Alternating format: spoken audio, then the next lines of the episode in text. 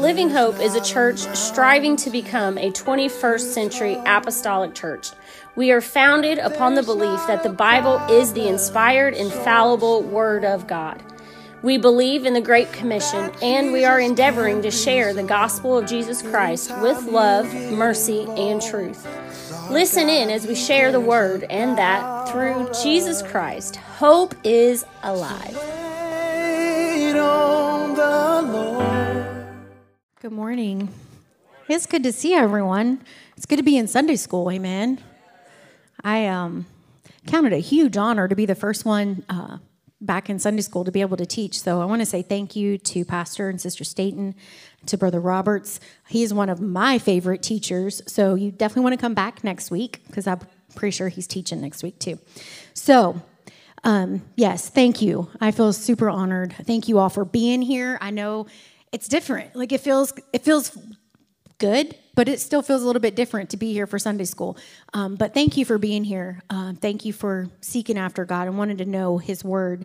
Um, so this morning, I'm going to dive right in. I text Brother Robertson this morning, and I told him, I was like, I have 17 pages of notes. So y'all are going to get six months of nothing, but it's a little bit bigger of a font. He said, That's nothing. He's like, I usually have like 24. So well, we're going to try to get through this. Um, so, if we want to turn to our Bibles, Romans chapter 16, verse 17. When you are there, say amen.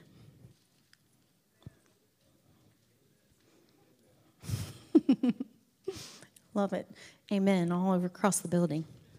It's also on the screen if you did not bring your Bible.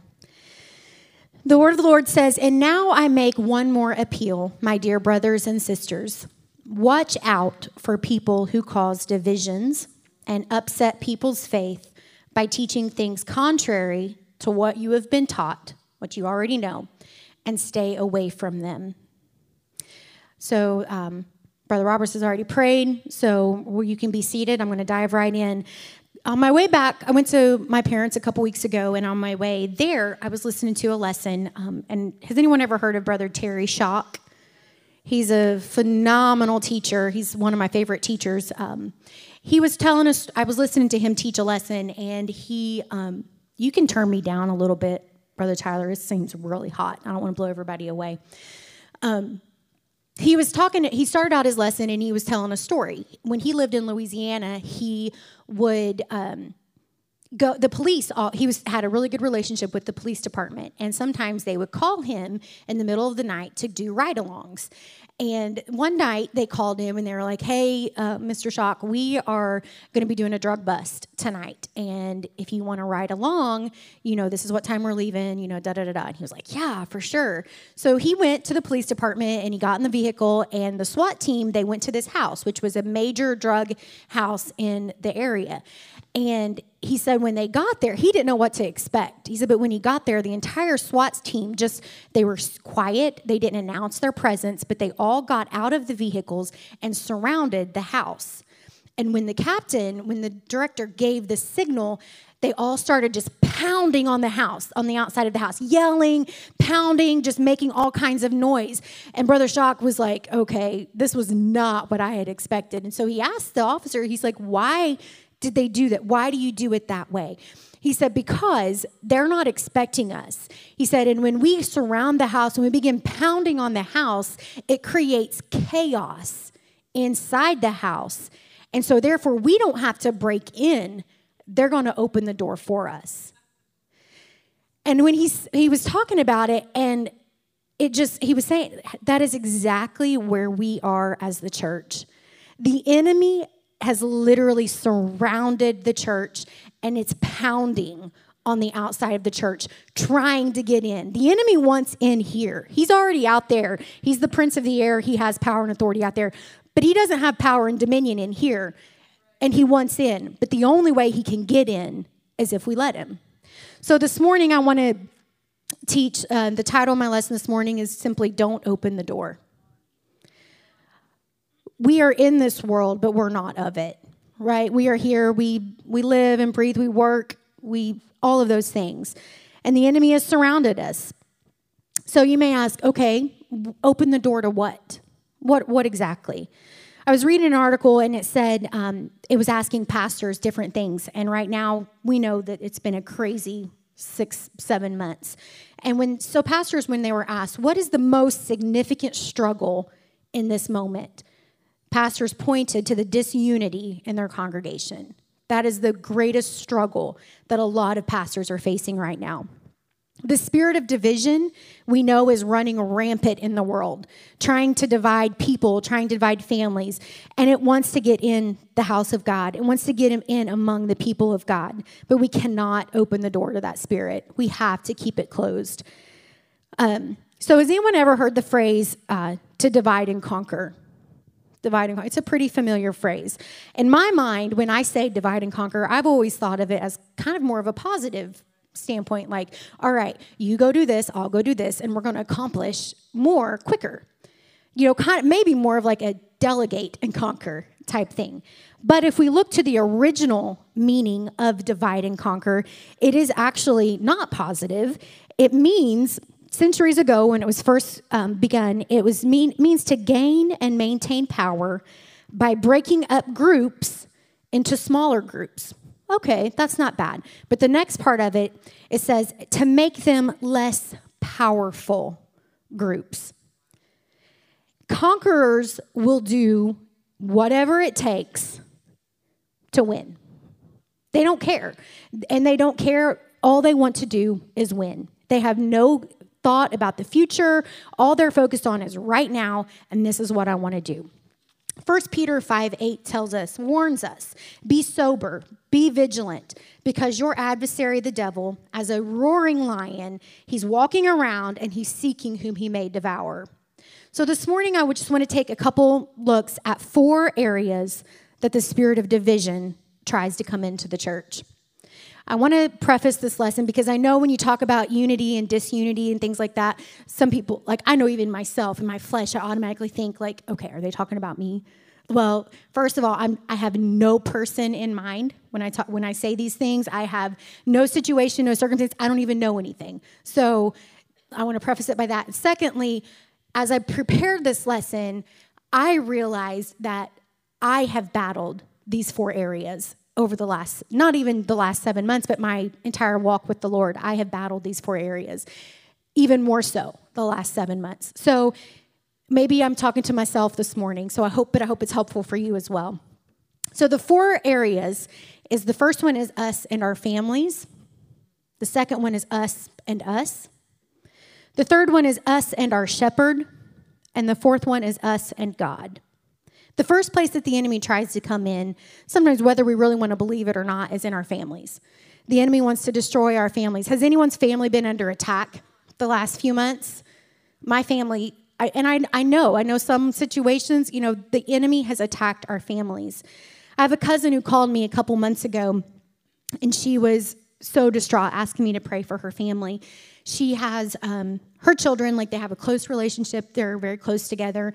And but they have differing opinions. Her and one of her child children have a differing opinion about something that's prevalent in our society right now. They know it's a difference and they've chosen to not make it an issue. Anybody can relate with that? You have differing opinions and you just choose it's like you don't talk about it. So, for whatever reason one day that topic came up and it released so much anger in her child towards her and her husband and it just wreaked havoc through them. And she called me, she was so distraught because she was it had gotten to it had escalated to the point where they were threatening to keep their grandchildren away from them. And it really it was a it's a major difference, but it wasn't something that would cause that. But the enemy wanted to separate that. She was beside herself. And so um, what's crazy even is that this issue had arisen through a text message through a text message, something that was about to divide and separate this family through a mere text message. One, the enemy knows that content, like the tone, that really that cannot be read through text message. So, of course, he's going to use that to try to bring division in families, you know, and, and he did. But the underlying issue with this situation is that my cousin is she is a Christian woman. She's faithful to God, she serves God, and while her son was raised in the church, he believes in God. He's not living for the Lord right now. So it really came was coming down to a difference in righteousness. You know, she was standing for righteousness and what the Lord was saying and he was going with what the world was saying. So her viewpoint was from righteousness. So, if you really want to know if there's a spirit of division at work in your family, just stand up for righteousness. And I promise you, it, you will notice it very, very quickly. Um, biblically, we can look at Jesus' words in Luke chapter 12, verse 51. He says, Do you suppose that I came to grant peace on earth? I tell you, no, but rather division. For from now on, five members in one household will be divided three against two, and two against three. They will be divided father against son, son against father, mother against daughter, and daughter against mother, mother in law against daughter in law, and daughter in law against mother in law. Jesus' own words here, he was telling us that following Christ can and will divide you from your family if they're unbelievers. So he even said again in Matthew 10 36, a man's enemies will be the members of his household. God's sheep, God's people are scattered. We, we can see that. There's so many things, not only amongst the nations, but also among families. The people of God are scattered. So wait a second. You were, I thought we were talking about division being a bad thing, Sister Jessica. Well, it is. As Christians, as Christian believers, we're not meant to hate our family. We or anyone for that matter, but we're to love them. We are to um, to reach out to them. I read somewhere that a family divided is the devil's playground. When a family is divided against each other, if we let him, he can come in and just wreak havoc. He can just come in and play all day long. But it doesn't have to be that way. Scripture tells us to love our enemies, which another word for that is unbelievers, which ultimately might be your own family members. Anybody have family members who are unbelievers? Sometimes it feels like they're kind of the enemy. Yeah, I felt that. We must pray for them to see the truth. And remember that families matter to God. Families were created by God. That's why there are so few things that are more painful than unresolved family conflict. It can rip your heart out, rip you apart. It can turn a happy home into a war zone. And that's what the enemy wants. Issues such as, you know, whose turn it is to take out the trash is bothersome. That's annoying, but a relatively minor issue. It can be resolved pretty quickly. But other issues present a greater challenge the son who disowns his Christian upbringing, the mother in law whose abuse and manipulation threatens to destroy a marriage, and the father who abuses his children. Those are big issues. They're real, and sadly, they do occur in Christian homes. They may have even occurred in some of your homes and some of your families. And while some are, situations are resolved over time, they can go on for months, even years. And the closeness of family relationships, it makes managing that conflict difficult because you're close to them. You don't want to hurt them. You want to be, they're your family. You know, I've always said, like, at the end of the day, if I'm on my deathbed, I know my family are the ones that's going to be there with me. So I don't when there's conflict, I don't want it to be there. I want that to be restored. So I was reading about um, family conflict and things like that, and I was. Um, I don't know if you've heard of Dr. James Dobson. He is a family Christian psychologist, um, very popular. He has lots of books, lots of seminars. He's really a brilliant Christian man. So, there are some guidelines that he gave us to keep in mind. Number one is to draw appropriate boundaries. Appropriate boundaries are biblical, and they enable us to set limits while still loving the other person. It's okay to set boundaries. Boundaries, it's like property lines around your house. This is my property, that's not my property. This is my family, this is what we value, this is what we are good at, this is what we believe, this is what we need, and that's not us. Set those boundaries, that's okay. Good boundaries will, in fact, help you to care for other people because you've got that stable foundation. You're not going to be wishy washy all over the place. You've got that foundation. This is who we are, this is what we believe. So that that spirit or that offense, that conflict, it's not going to be able to enter into our house. Be real with yourself. Sometimes it's hard to be real with ourselves and really see, identify the areas in our families that are causing conflict, causing that division, busyness, time stealers, differences in opinion. Draw those boundaries around your family and protect them. I promise you, no one else will. No one else is going to draw boundaries around your family. It's up to you. It's our responsibility to protect our families. Number two, when dealing with family conflict, is appeal to that relationship. When faced with conflict, affirm the relationship. Do all that you can to preserve it. You can love someone without condoning their behavior, right? Things that are happening, you've got to remember they are a result of a broken and a sinful humanity living in a broken and sinful world. It's not your family member, but it's the spirits in this world that are coming against them. Jude 123 says to rescue by snatching them from the flames of judgment. Show mercy and do so with great caution. You hate the sin that contaminate their lives, but you're still reaching in trying to save them. You're still trying to preserve that relationship. Three, and finally, is to recognize your limits and relinquish the results to God. Ultimately, they're in His hands. Sometimes people walk away. Sometimes they do. Sometimes they say, you know, it's not us that is making the decision. Sometimes it's the sin in their life that causes that that distinction, that causes that separation.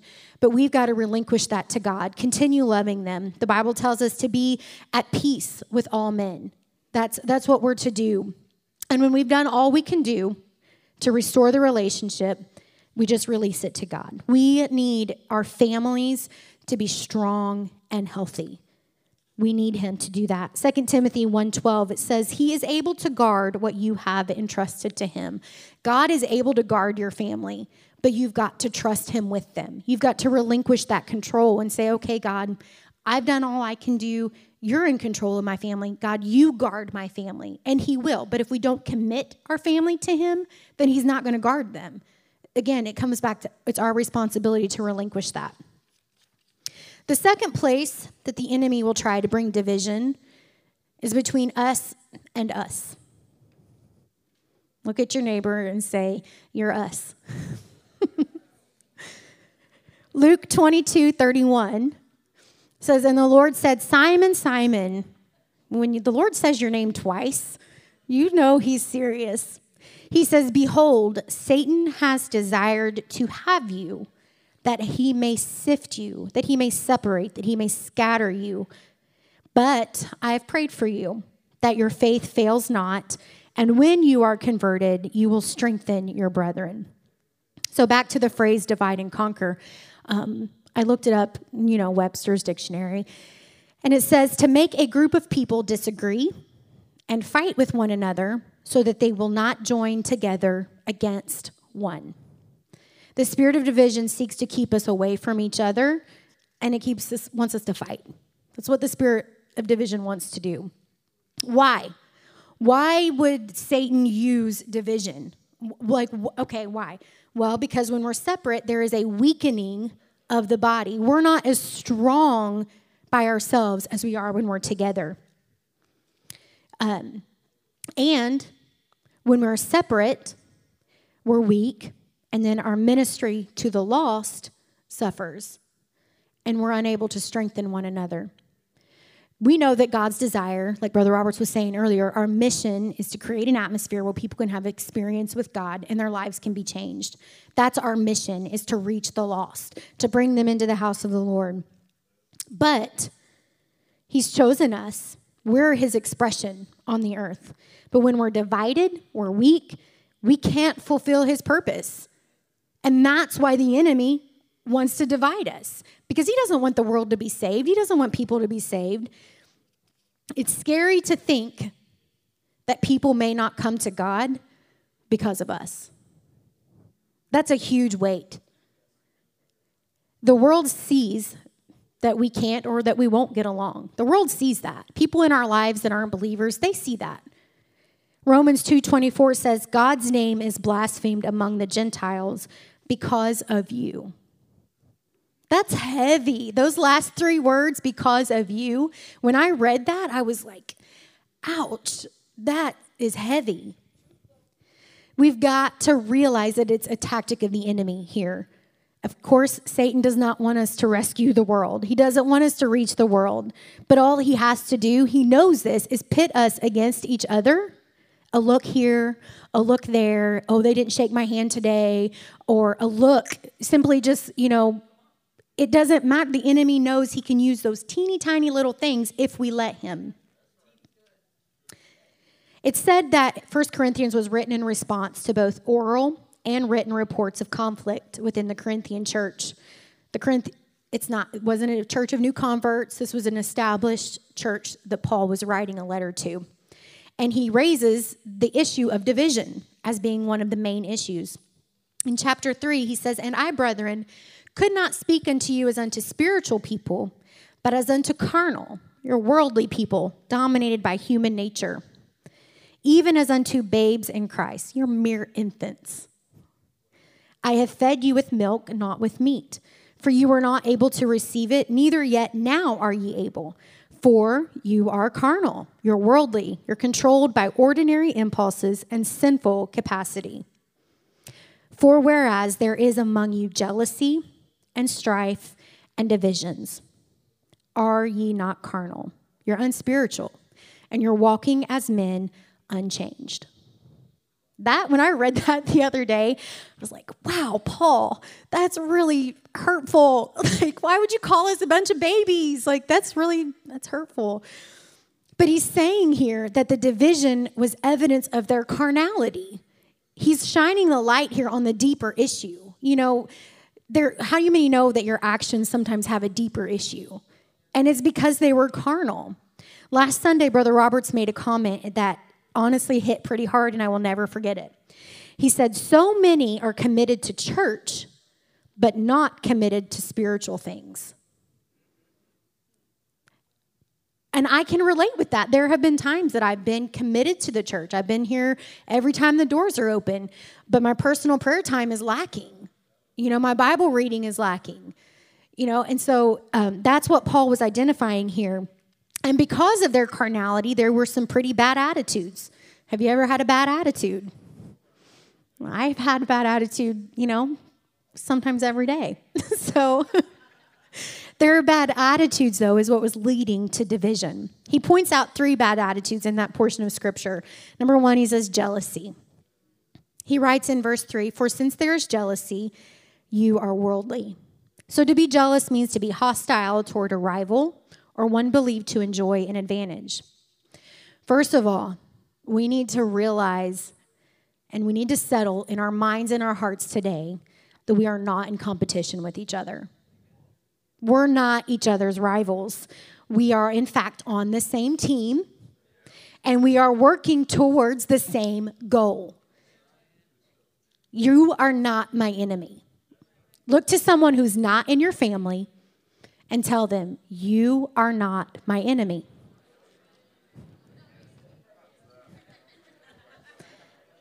It's tempting sometimes to compare ourselves with others.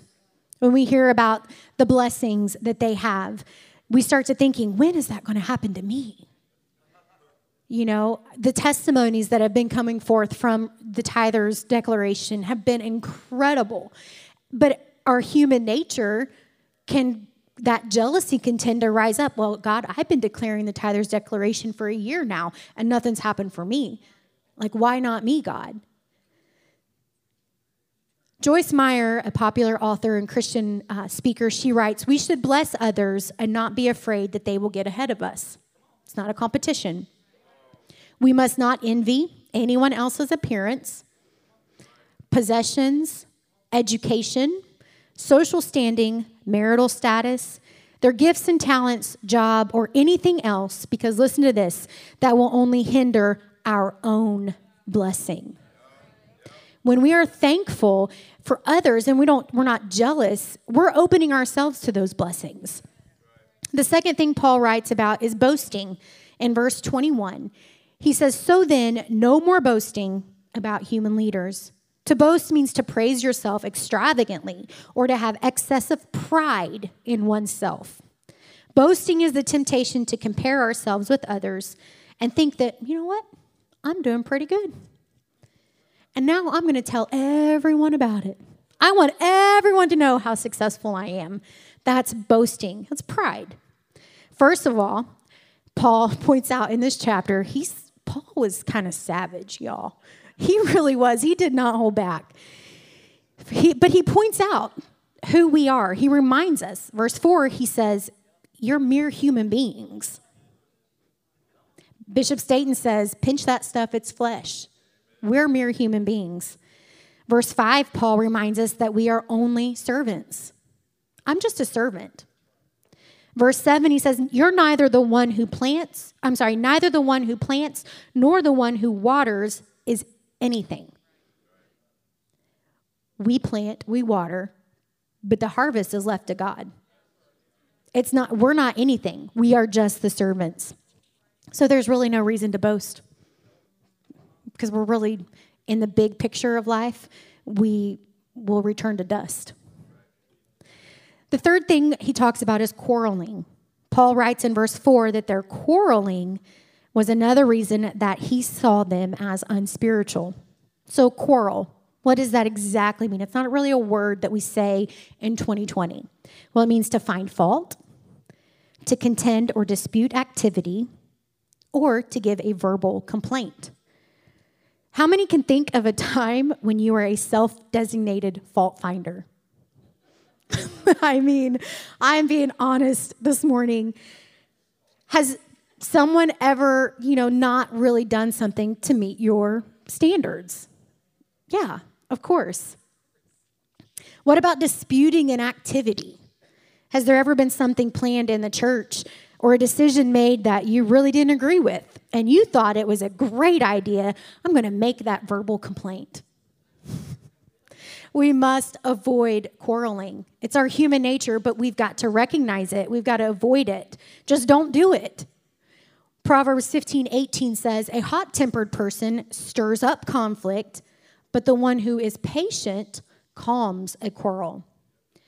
Proverbs 20, verse 3 says, It is to one's honor to avoid strife, but every fool is quick to quarrel. I don't want to be a fool, I want to be a peacemaker. All of these things jealousy, boasting, quarreling it really comes from an inflated view of my own importance. It's unspiritual. They're common in the world, these attitudes are common in the world, but it should not be in the church. So we've got to realize our utter dependence on God. Jesus even himself knew that unity among Christians would be important. So much that one of his last prayers in the garden, he took time to pray about it. John 17, 11 says, I am no longer in the world, yet they are still in the world. And I'm coming to you, Holy Father, keep them in your name the name which you have given me, so that they may be one just as we are. The Lord Himself prayed that we would be saved, that we would be preserved, and that we would be unified. So, why is it important that we are unified?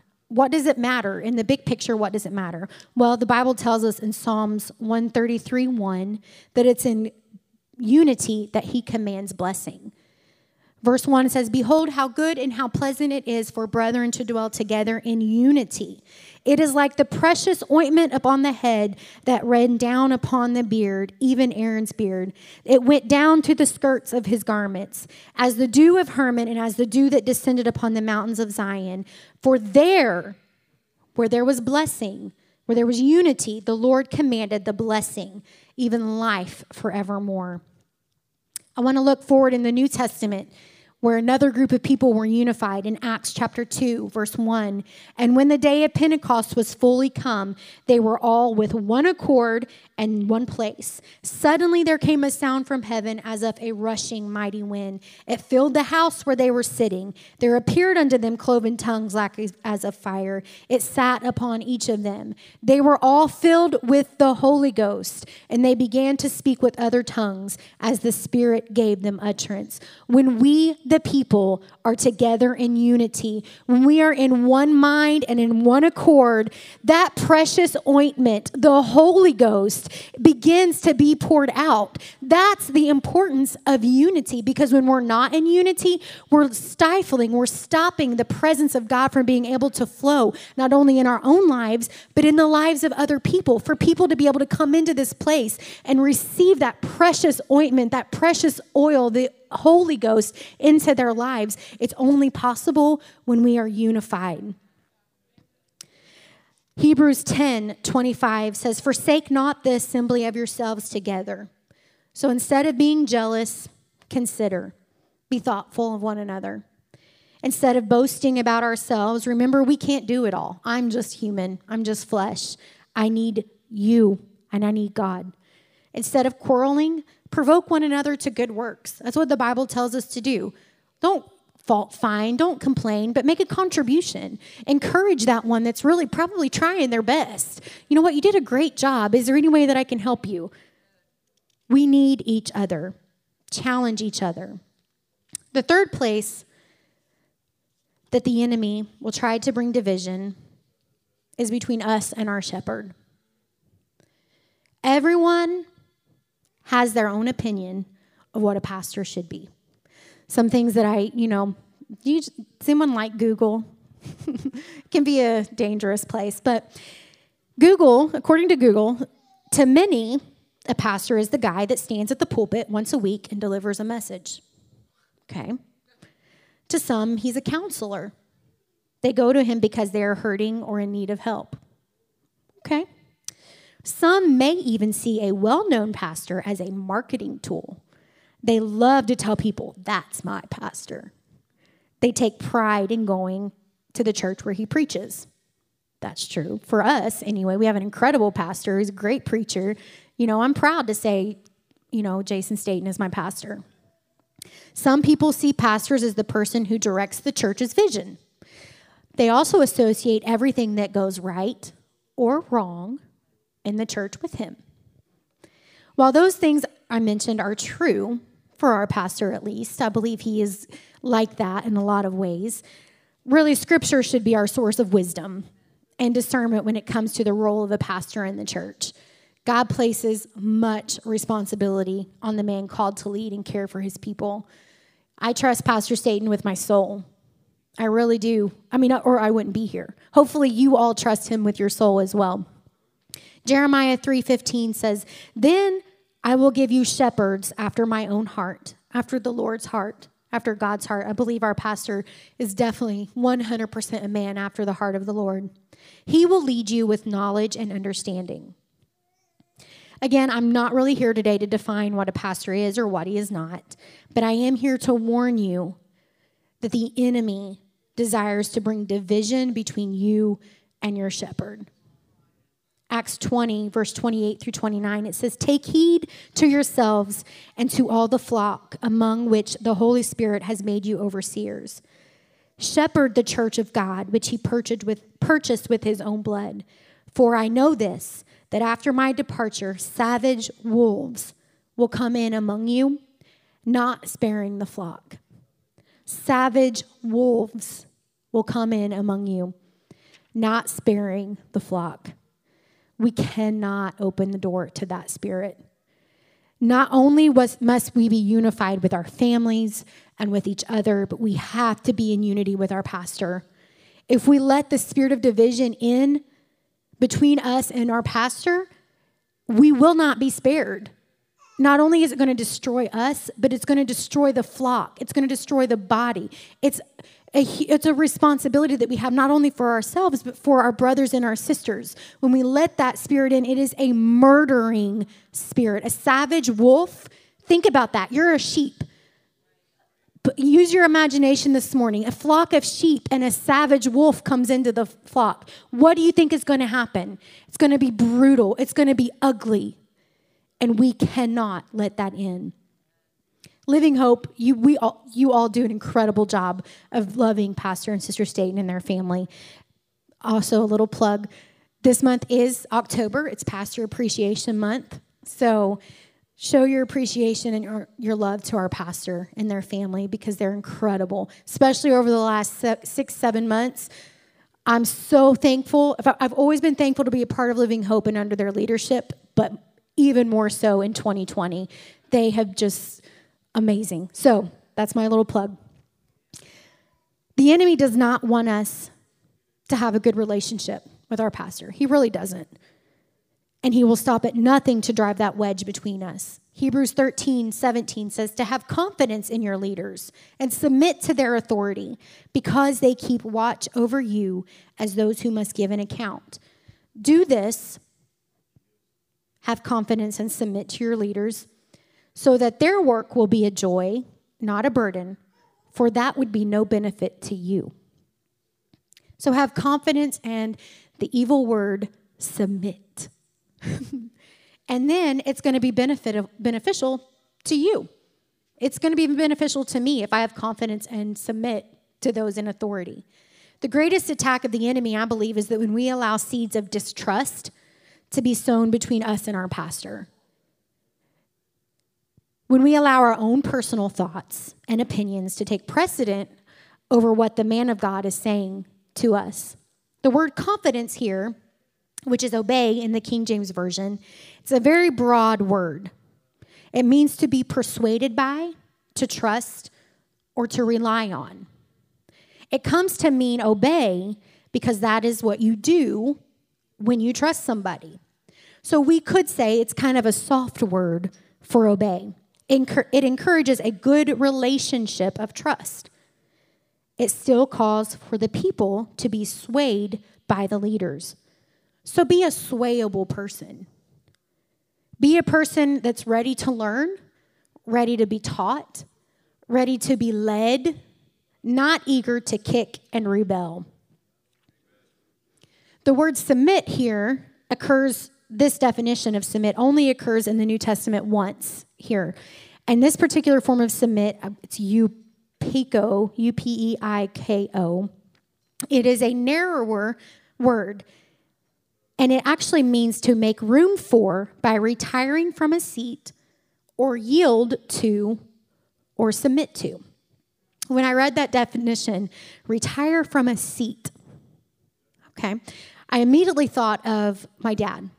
So, my dad has always had a La-Z-Boy recliner.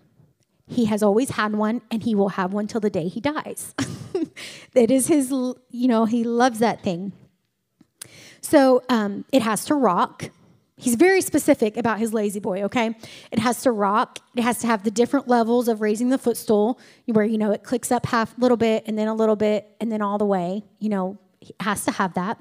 It has to lay out flat because he likes to sleep in his recliner.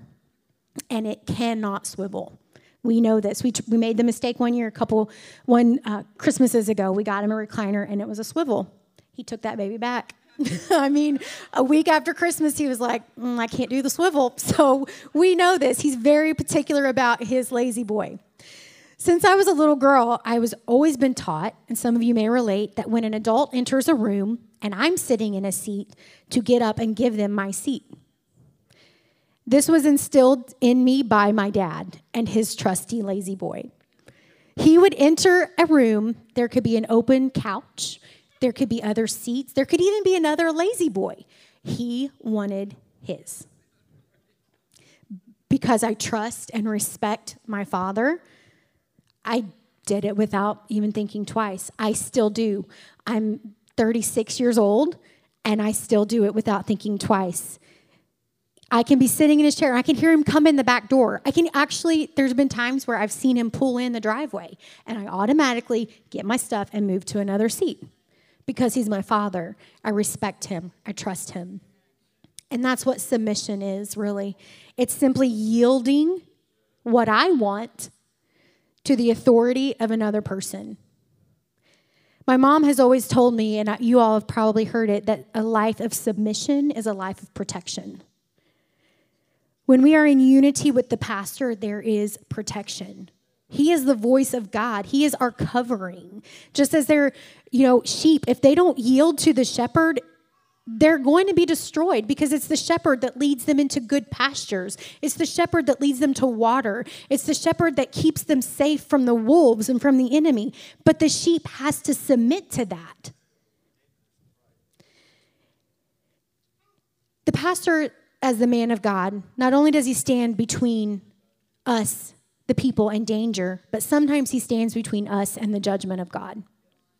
In Deuteronomy 9, we read the retelling of the sin of the golden calf. In verse 25, we begin to read of Moses' intercession to God. Verse 25, he says, Thus I fell down before the Lord 40 days and 40 nights as I fell down at the first. See, he had already spent 40 days and 40 nights up on the mountain praying and fasting and came down, and the people had been a mess. And so he had to go back and do it 40 more days. That's pretty incredible. Because the Lord had said he would destroy you.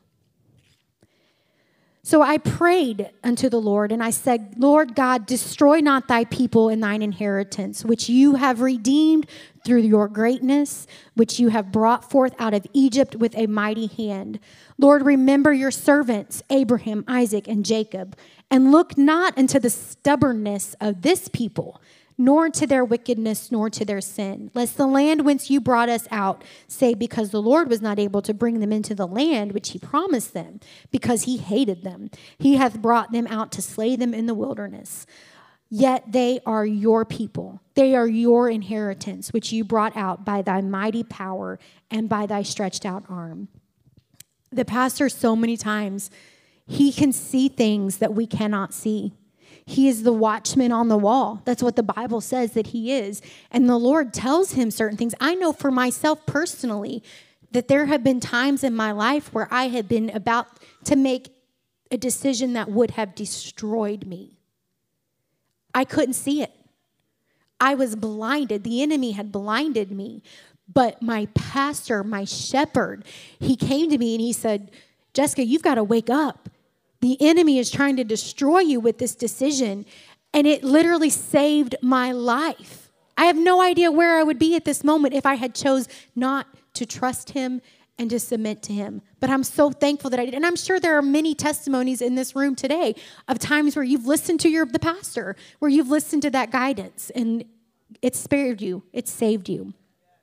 The enemy hates this. He doesn't want us to be saved. He wants to destroy us. So, of course, he's going to try to cause division with that relationship that could, in fact, save you. The enemy doesn't want that. But we can't open the door. We've got to keep the door shut, lock it, put a bolt lock on it, put a chair under the doorknob. Do not open the door. The fourth and the final place that the enemy tries to bring division is between us and God. You know, things can be a mess in our family, things can be a mess with our brothers and sisters in the church, and things can even kind of be a mess with us and our pastor, but we may still have a relationship with God. So the enemy says, okay, if I can't get them these other ways, or, you know, the final things, I want to separate them from God. We can look the very first book of the Bible to see where it first began. The fall of man was when Adam and Eve, of course, took the, of the tree of the knowledge of good and evil. It's important to see here that the fruit of this tree was not all evil, it was of good and evil. Isn't that just like Satan? he takes situations where there's a little bit of good mixed with a whole lot of evil. And this is how he deceives us. He's like, well, there's a little bit of good here. And in our humanity, we're drawn to the good and that we're deceived to see the great evil that is still there.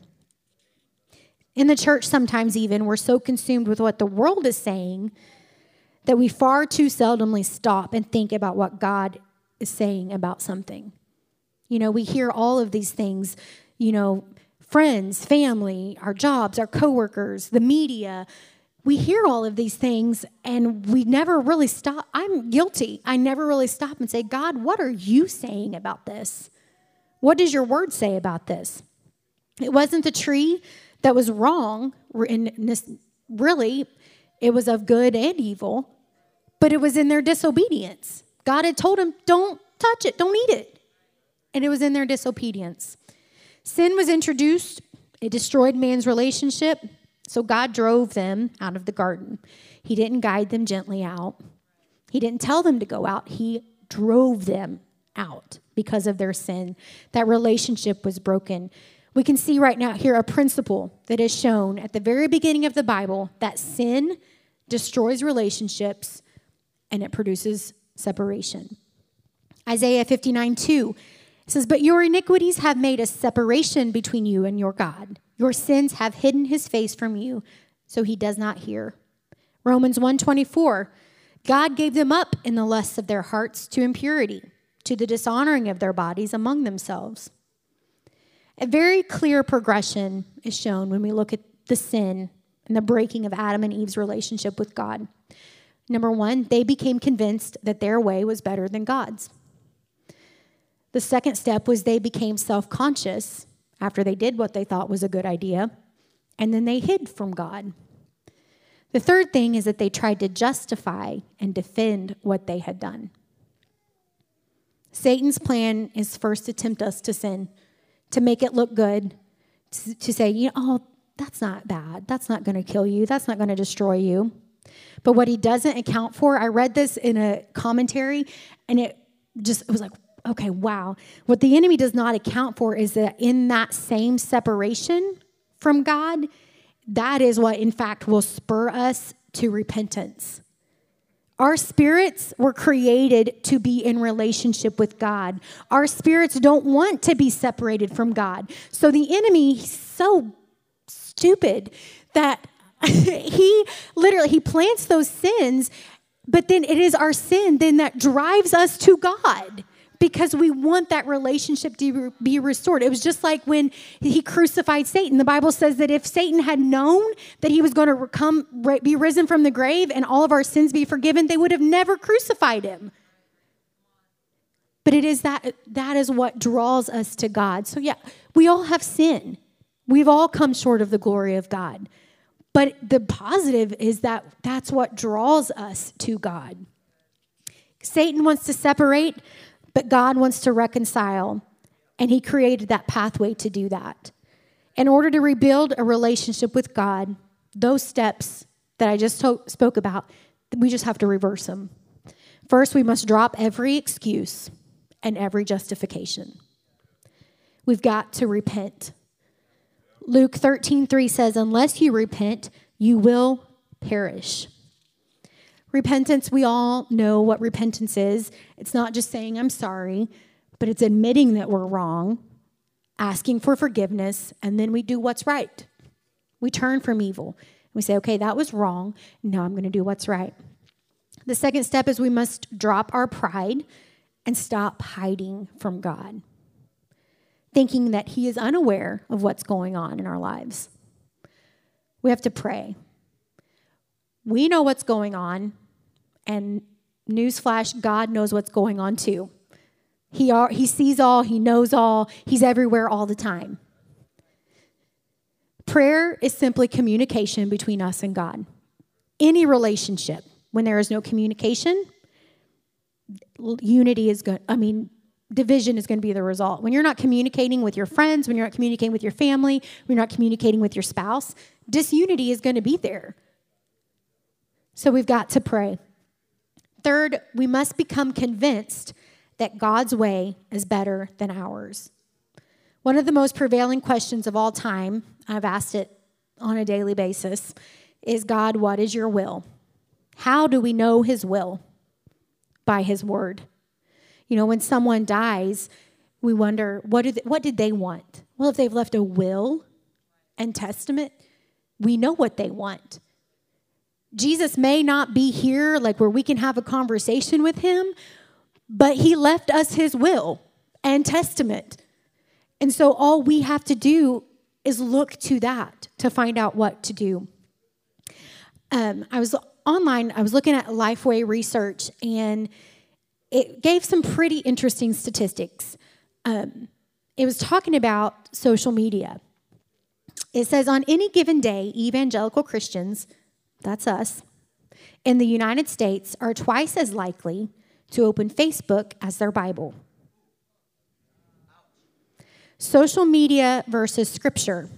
So, this is the percentage of evangelicals in the US who say they use the following every day Facebook. 66% of evangelical Christians use Facebook every day. 49% of those people, it's several times a day, it's more than once. YouTube, 39%. The Bible, these are Christians, these are people who believe in God, who live for God, 32%. And that's only once a day. 32% of people who believe in God open their Bible every day. Among Christians, we obviously, the Bible is the highest authority. We look to that for everything, but only a third say they spend time reading it every day. Look to your right. Now look to your left. Only one of you open your Bible every day. In these statistics, that's just to help you. You all may read your Bibles every day, I'm sure you do. But statistically, that's what it is. One out of three people open their Bible every day. That's shocking to me. So, I don't think that it's any wonder or any surprise that so many churches are unhealthy. That there's so many things that the enemy can try to bring in when people aren't reaching for the word of God. The, this quote it says people Christians are gorging on social media fast food and they're skipping feasts of the Bible. That hurts because I've been there. I've 100% been there where I've gone all day long. I've checked Facebook, I've checked my likes, I've checked my comments, you know, I've checked my direct messages, but I have not cracked the Word of God. I've been there. I'm not trying to convince anybody to completely give up social media. Don't get me wrong. Um, I have Facebook, I have Instagram. But I am encouraging you today to make it a point to spend at least as much time in the Word of God as you do on social media. More. We need to do it more, but at least as much time. A quote says A congregation that is more saturated in Scripture than social media will lead to a more spiritually mature and less divided church. The enemy, more now than ever, has us surrounded.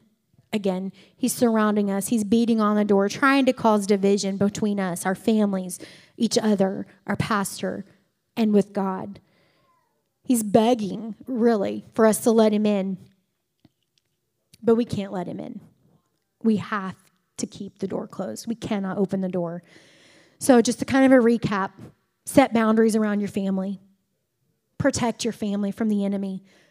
Come together with the family of God. Now more than ever, we cannot forsake the assembling of ourselves together. We need each other so we can experience that blessing and the revival that God has prophesied, God has promised to us. Have confidence in and submit to the spiritual authority in your life. It's only going to be beneficial for you. And finally, repent, pray, and read the Word of God. And then we will be reconciled with Him. Sometimes it is easy to start on your destination without really knowing the exact path it takes to get there. To get to our destination, we need to follow the one who knows our predestined path. So be sure to subscribe and watch us on Facebook Live every Sunday at 11 a.m. Eastern Standard Time, and also visit us at www.livinghopemd.com. So I'm gonna wait on you, Jesus. I'm gonna wait on.